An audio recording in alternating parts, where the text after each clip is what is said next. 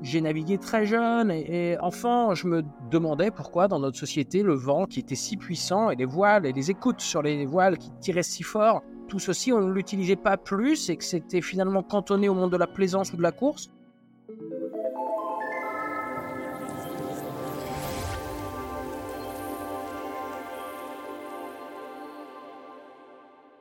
Bonjour à toutes et à tous. Aujourd'hui, Jeune Pousse, le podcast Futura dédié aux initiatives positives et à impact, met toute voile dehors sur le transport maritime. Le secteur représente 90% du commerce mondial en volume transporté, avec quelques 11 milliards de tonnes de chargement sur les mers et les océans en 2021. Un chiffre qui pourrait croître de 35 à 40% d'ici 2050. Le problème, c'est que la plupart des navires sont source de pollution importante, à tel point que si le transport maritime était un pays, il se classerait parmi les dix plus grands émetteurs mondiaux, ont affirmé les gouvernements américains et norvégiens lors de la COP27 à Sharm el-Sheikh en novembre 2022. Quelles sont les solutions possibles pour y remédier? Certains militent pour le retour à la voile, comme mon invité du jour, Guillaume Legrand, cofondateur et président de TAUT ou Transoceanic Wind Transport.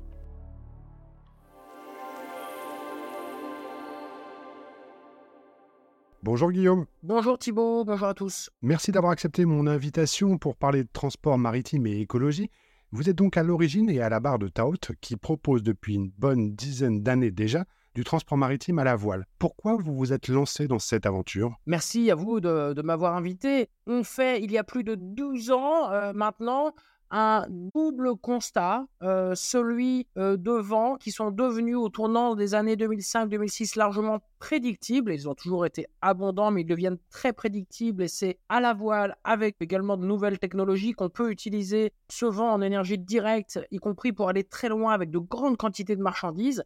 Et l'autre constat, c'est que le transport maritime, 90% des produits autour de nous, n'est euh, pas incité à se décarboner puisqu'il est le, le parent pauvre de la chaîne de valeur, il est largement nivelé par le bas, environnementalement, socialement. Il est une boîte noire, une piège de l'opacité dans laquelle disparaît une information du lien entre le consommateur et le lieu de la production. Le pari commercial est de dire il existe des chargeurs qui vont vouloir drastiquement décarboner leur transport maritime pour mettre en avant l'ensemble des démarches de décarbonation euh, et euh, du, du, mieux-disant environnemental qu'ils mettent en place pour s'adresser à une nouvelle génération de consommateurs, les leurs, euh, et grâce à cette solution, on peut ainsi de façon très drastiquement décarboner le transport maritime. Ça reste un transport marchand, c'est de la marine marchande. On n'est pas dans de la pure technologie ou de la militance. On est dans une action qui finalement est très concrète, très entrepreneuriale. À titre personnel, j'ai navigué très jeune et, et, enfant, je me demandais pourquoi dans notre société le vent qui était si puissant et les voiles et les écoutes sur les voiles qui tiraient si fort, tout ceci on ne l'utilisait pas plus et que c'était finalement cantonné au monde de la plaisance ou de la course. Et d'une certaine façon, j'ai peut-être trouvé une certaine vocation en Finistère Sud, dans tournant des années 90, d'utiliser ça à des fins de décarbonation du transport maritime, mais également peut-être de mieux parler des produits qui viennent de loin, y compris dans les échanges nord-sud par exemple.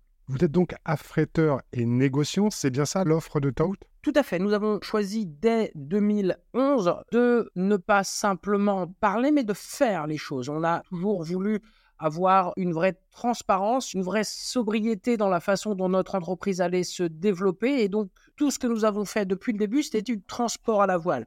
Et donc, il y a plus d'une dizaine d'années, pour faire du transport à la voile, il s'agit d'utiliser des navires existants sont des voiliers de travail largement issus du siècle passé.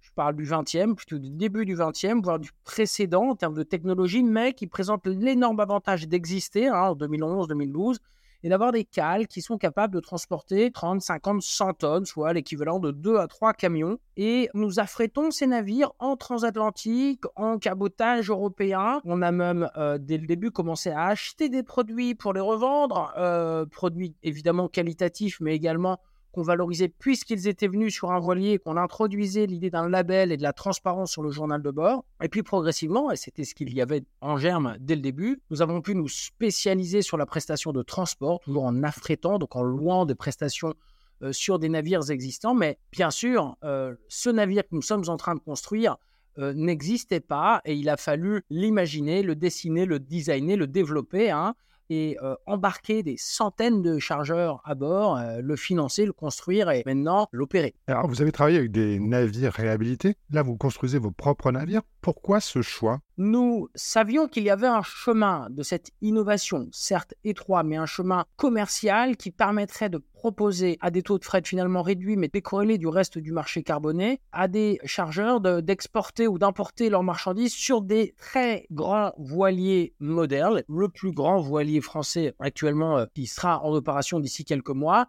euh, utilisant finalement un modèle de navire pour un millier de tonnes euh, sur des vitesses d'opération de l'ordre de 10 à 12 nœuds, navire à taille humaine qu'on peut comprendre 80 mètres de long, 13 mètres de large, mais surtout qui nous permet un concentré de technologie de 2023, notamment au niveau du gréement. Donc le gréement, c'est tout ce qui va venir tenir les voiles, hein, les, les enrouleurs, les baumes, mais également utilisant au mieux toutes les technologies de routage, aller chercher les vents euh, là où ils sont puissants, pas trop, mais suffisamment pour que nous puissions aller vite et optimiser en permanence la route, tous moteurs éteints.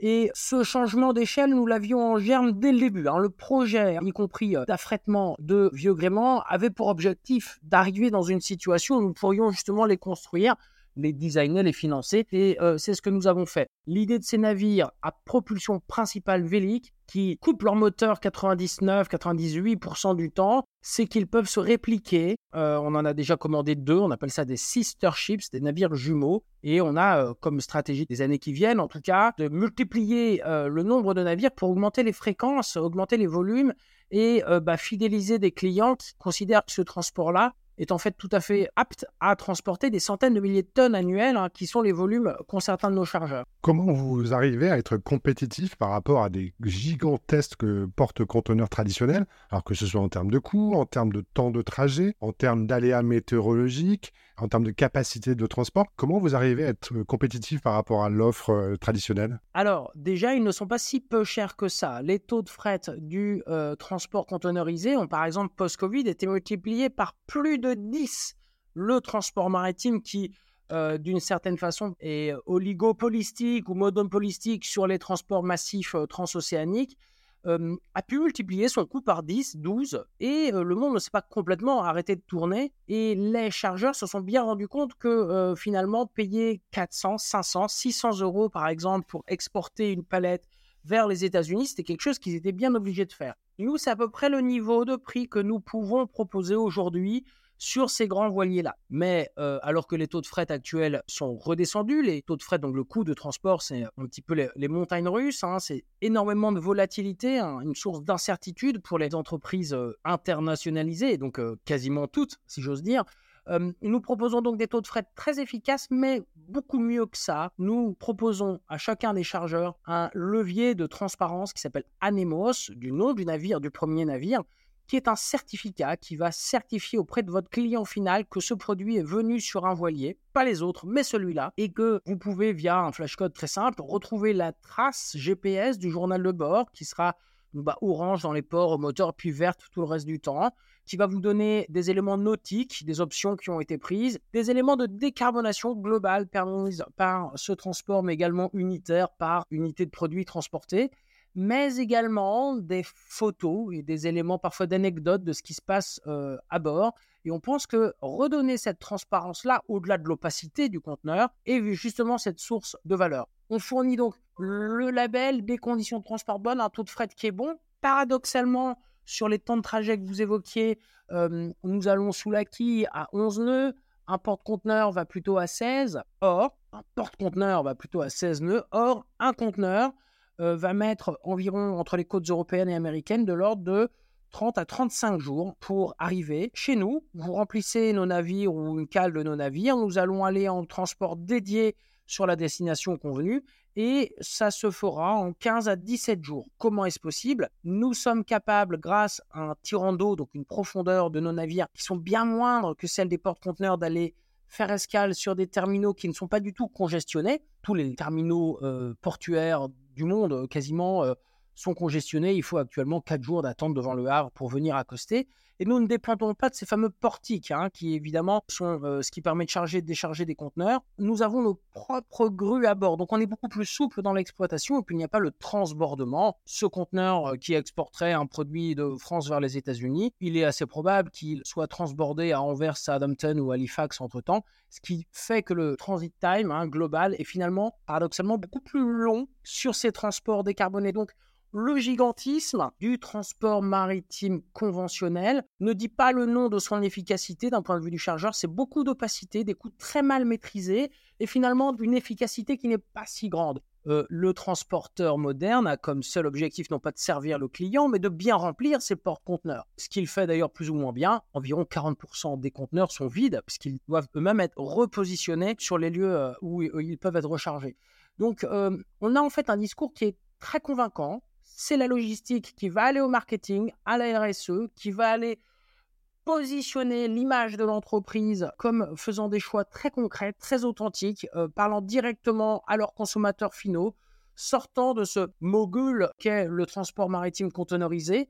Et donc, on pense qu'on a une offre parfaitement convaincante et que nos clients sont complètement rationnels dans le fait de nous choisir. J'ajoute, et je termine là-dessus, que nous proposons des contrats de 3, 8, 10 ans, des contrats de très long terme, qui ne bougent pas, euh, qui ne sont pas indexés au prix du pétrole notamment, et ni au prix du shipping. Hein. donc j'évoquais un prix du shipping multiplié par 10. Vous, euh, en tant qu'entreprise qui par définition importez 100% du café, exportez 98% du cognac dans cet exemple-là, vous ne maîtrisez pas ce risque géopolitique, vous allez en en pâtir en termes de coût final, en termes de prix de présentation finale, nous, on va vous offrir de façon tacite dans nos contrats une assurance contre le risque à la fois de, volatilité très importante qui peut avoir le transport maritime ou, a fortiori, euh, le prix du baril de pétrole que vous ne maîtrisez pas, ni nous d'ailleurs. Une idée reçue sur la voile, c'est forcément son côté imprévisible. Des fois, il y a du vent, des fois, il y en a moins, on peut. Comment on maîtrise cet ADA météorologique pour pouvoir tenir les délais? Notre civilisation est euh, euh, infusé de cette culture des grands voiliers. Hein. Qui ne connaît pas euh, Magellan, Christophe Colomb, le Scorbut, et donc ces hommes mourant sur le pont de leur navire, implorant Dieu que le vent souffle enfin. C'était vrai il y a 400 ans, il y a 300 ans. Déjà, via les pilot charts, le 19e siècle et des, études statistiques, on arrivait à aller beaucoup plus vite et de façon beaucoup plus fiable à la fin du 19e siècle, qui est la fin de la voile également. Hein.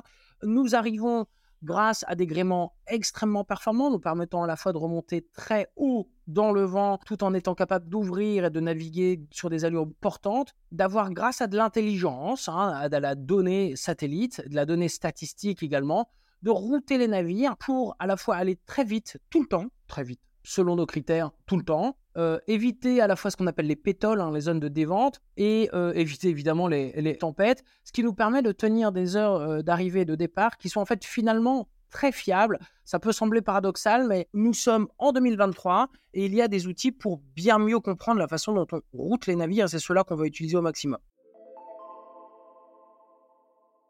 Pour dézoomer un tout petit peu, euh, parlons de transport maritime et écologie. Alors que le secteur pèse quand même pour 3% des émissions de CO2 chaque année dans le monde, 17% d'ici 2050 si la trajectoire de croissance se poursuit, ce transport maritime n'a mis en place que très récemment une politique de réduction de ses émissions. Ce n'est en effet qu'en 2018 que l'Organisation maritime internationale a fixé l'objectif de réduction de 50% des émissions de gaz à effet de serre d'ici à 2050 par rapport à 2008 alors que même certains réclamaient le zéro carbone. Comment expliquer une telle frilosité? C'est déjà un milieu très dérégulé.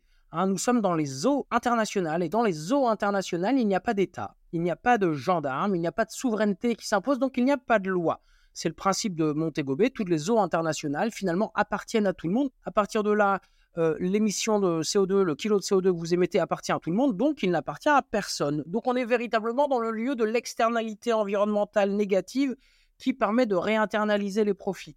N'oublions pas que les océans sont immenses, euh, que avoir des solutions où on peut envisager de décarboner certains bouquets énergétiques, de mettre des renouvelables, des véhicules électriques, on peut envisager d'avoir quelques petits porte-conteneurs électriques, mais en fait, c'est pour traverser un fjord hein, qui fait 10 000 de large. Hein. Au-delà de ça, il n'y a plus d'électricité dans les batteries. Or, l'Atlantique fait 4 000 milles et c'est pas le plus grand des océans.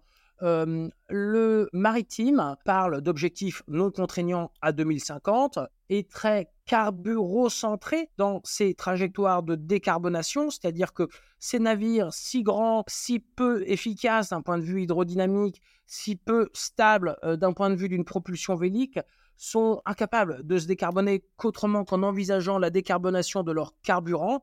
Donc on va vous parler du GNL comme étant le nouveau miracle permettant une transition euh, du maritime. On ne sait pas trop vers quoi, n'est-ce pas? Chacun sait que le CH4, le méthane, impacte le climat bien plus que le CO2 lui-même. Donc on est bien dans une sorte de dystopie et euh, un glissement sémantique hein, de ce qu'est la décarbonation du maritime pour que de façon très concrète, en fait, l'impact sur le climat du maritime reste extrêmement délétère. Ceci ne va pas changer.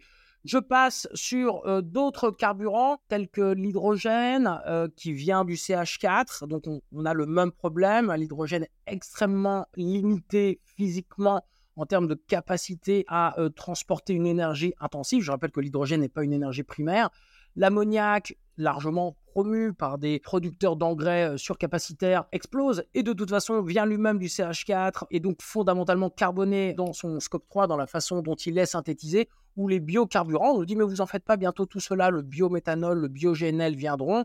Calcul de coin de table très rapide. Si nous arrêtions tout simplement de manger et de vivre et n'utilisions toutes euh, les terres émergées de l'Eurasie à un entre la Bretagne et Vladivostok, on se rend compte qu'on ne pourrait souter, c'est-à-dire faire le plein que d'environ un tiers de la flotte maritime mondiale. Donc la capacité à se décarboner via ces carburants est quasi nulle et c'est pourtant la seule trajectoire qui est présenté par l'OMI, les grands armateurs, tout simplement parce qu'ils ne peuvent pas se permettre d'avoir ces stranded assets, hein, d'avoir ces actifs qui ne pourraient plus entrer dans le cadre d'une réglementation internationale. Donc, en appliquant tout simplement les grandes lois de la physique, on se rend compte que si on veut décarboner de façon très concrète le transport maritime, eh bien, il va forcément falloir passer par la voile. Et c'est ce que, d'une certaine façon, on arrive un, peu à concrétiser avec cette proposition de valeur autour des voiliers cargos actuels. Justement, parlons voile. Le 21 août dernier démarrait le premier voyage du Pixis Océane, le premier cargo à propulsion éolienne du monde avec des voiles rigides de 37,50 mètres de hauteur. Qu'en pensez-vous? Est-ce que c'est une solution d'ajouter des voiles sur des navires existants? Je pense que tout ce qui va dans le bon sens est bien. Je pense que ce qui est porté par Cargill et Bar Technologies est un gréement plus intéressant, euh, qui a des capacités euh, de naviguer préportantes. Évidemment, vous vous doutez bien qu'avec euh, deux mâts de 37 mètres, hein, qu'il faut imaginer avec une sorte de de cône inversé et que quand vous avez le Pixis, vous avez les chiffres, hein, il fait 300 mètres de long le navire, il déplace 200 000 tonnes, quelque chose comme ça, vous vous doutez bien qu'on est inférieur au point de pourcentage de réduction. Hein. On ne peut pas les envoyer tout le temps et en plus, il faut une telle énergie pour euh, mouvoir ces navires-là qu'on pourrait quasiment qualifier ça de cosmétique. Mais ça ne l'est pas. Hein. Si on peut prendre 1% de décarbonation, prenons-la parce qu'au moins elle vient du vent et au moins elle est réelle. N'y a-t-il pas non plus un travail à faire sur la taxation dans un secteur où 80% du tonnage mondial de porte-conteneurs navigue aujourd'hui sous des pavillons de complaisance? Comment on peut financer justement cette transition vers plus de voiles? Évidemment, le pavillon continue de dominer euh, la réglementation internationale. Le premier pavillon du monde, c'est le Liberia, le deuxième, c'est les îles Marshall, ensuite c'est le Sierra Leone. Donc je vous euh, passe un petit peu la, la capacité de ces États à être euh, très sérieux dans la capacité à gérer la flotte mondiale et à fortiori de la décarboner. Hein. C'est évidemment le lieu du tout libéral au sens français, aucune contrainte euh, et que le meilleur gagne. Euh, donc évidemment, la réglementation doit intervenir. Il y a deux limites à ça. Il y a les fameuses eaux internationales. Qu'est-ce qui se passe quand on est dans les eaux internationales? Quel est le statut juridique? Quelle est l'opposabilité d'une émission de CO2 ou autre dans les eaux internationales? Je pense qu'il y a un déficit de culture maritime dans nos élites politiques, représentatives. Je pense que, euh, y, compris au niveau de l'Union européenne, hein, on est euh, très très bon pour se réglementer euh, sur tout ce qui se passe à terre, sur ce qui se passe en mer. On est tout de suite beaucoup plus touchy. Il y a un, lobbying très fort des armateurs et de l'OMI elle-même hein, au sein de l'ONU, dont le but est grosso modo d'entraver le moins possible ce qu'on appelle la, la sacro-sainte liberté de navigation. Pour moi, il est évident qu'il faudrait taxer le fuel le fuel n'est pas taxé, hein, sous prétexte de concurrence internationale, etc., etc. De même que le, kérosène ne l'est pas, mais taxons le fuel et euh, taxons les émissions de CO2 euh, du navire tel que c'est prévu dans une directive en discussion. Et à mon avis, on n'est pas prêt euh, d'en voir des conséquences contraignantes juridiquement, mais il y a une vraie volonté de certains députés européens, notamment, d'aller transférer les marchés d'émissions de CO2 du maritime sur ce grand marché d'émissions, ce qui reviendrait à faire monter les taux de fret. Pourquoi pas? C'est donc un long sujet, un secteur très dérégulé, où des leviers de régulation ne sont pas évidents à mettre en place, et il y a beaucoup à construire, mais il y a une dynamique, et les gens commencent à ouvrir les yeux. L'urgence climatique n'est plus théorique. Et je pense que des projets, par exemple comme le nôtre, Out, sont de nature à mettre le doigt sur le fait que le géant du transport maritime, quand on parle de décarbonation et quand on parle de sa capacité à nous amener jusqu'au 22e siècle, a en fait les pieds d'argile. Il ne sait pas se décarboner. Donc allons au-delà des mensonges et des euh, pis-aller et des promesses technophiles qui ne nous mène nulle part et soyons très concrets par rapport à chaque navire, ce qu'il consomme, quel type de carburant et euh, combien ça coûte aux yeux des générations futures. Parce qu'il me semble que c'est le, job du législateur, qu'il soit continental au niveau européen, mondial au niveau de l'ONU, hein, l'OMI c'est rattaché à l'ONU, ou évidemment national au niveau français. Ce sera donc le mot de la fin. Merci beaucoup Guillaume pour toutes ces explications et pour votre engagement sur ce sujet. Merci beaucoup Thibault et merci à tous les auditeurs euh, de Futura que j'embrasse du fond du cœur. Et d'ailleurs, n'hésitez pas à nous laisser un commentaire et n'oubliez pas de vous abonner. À bientôt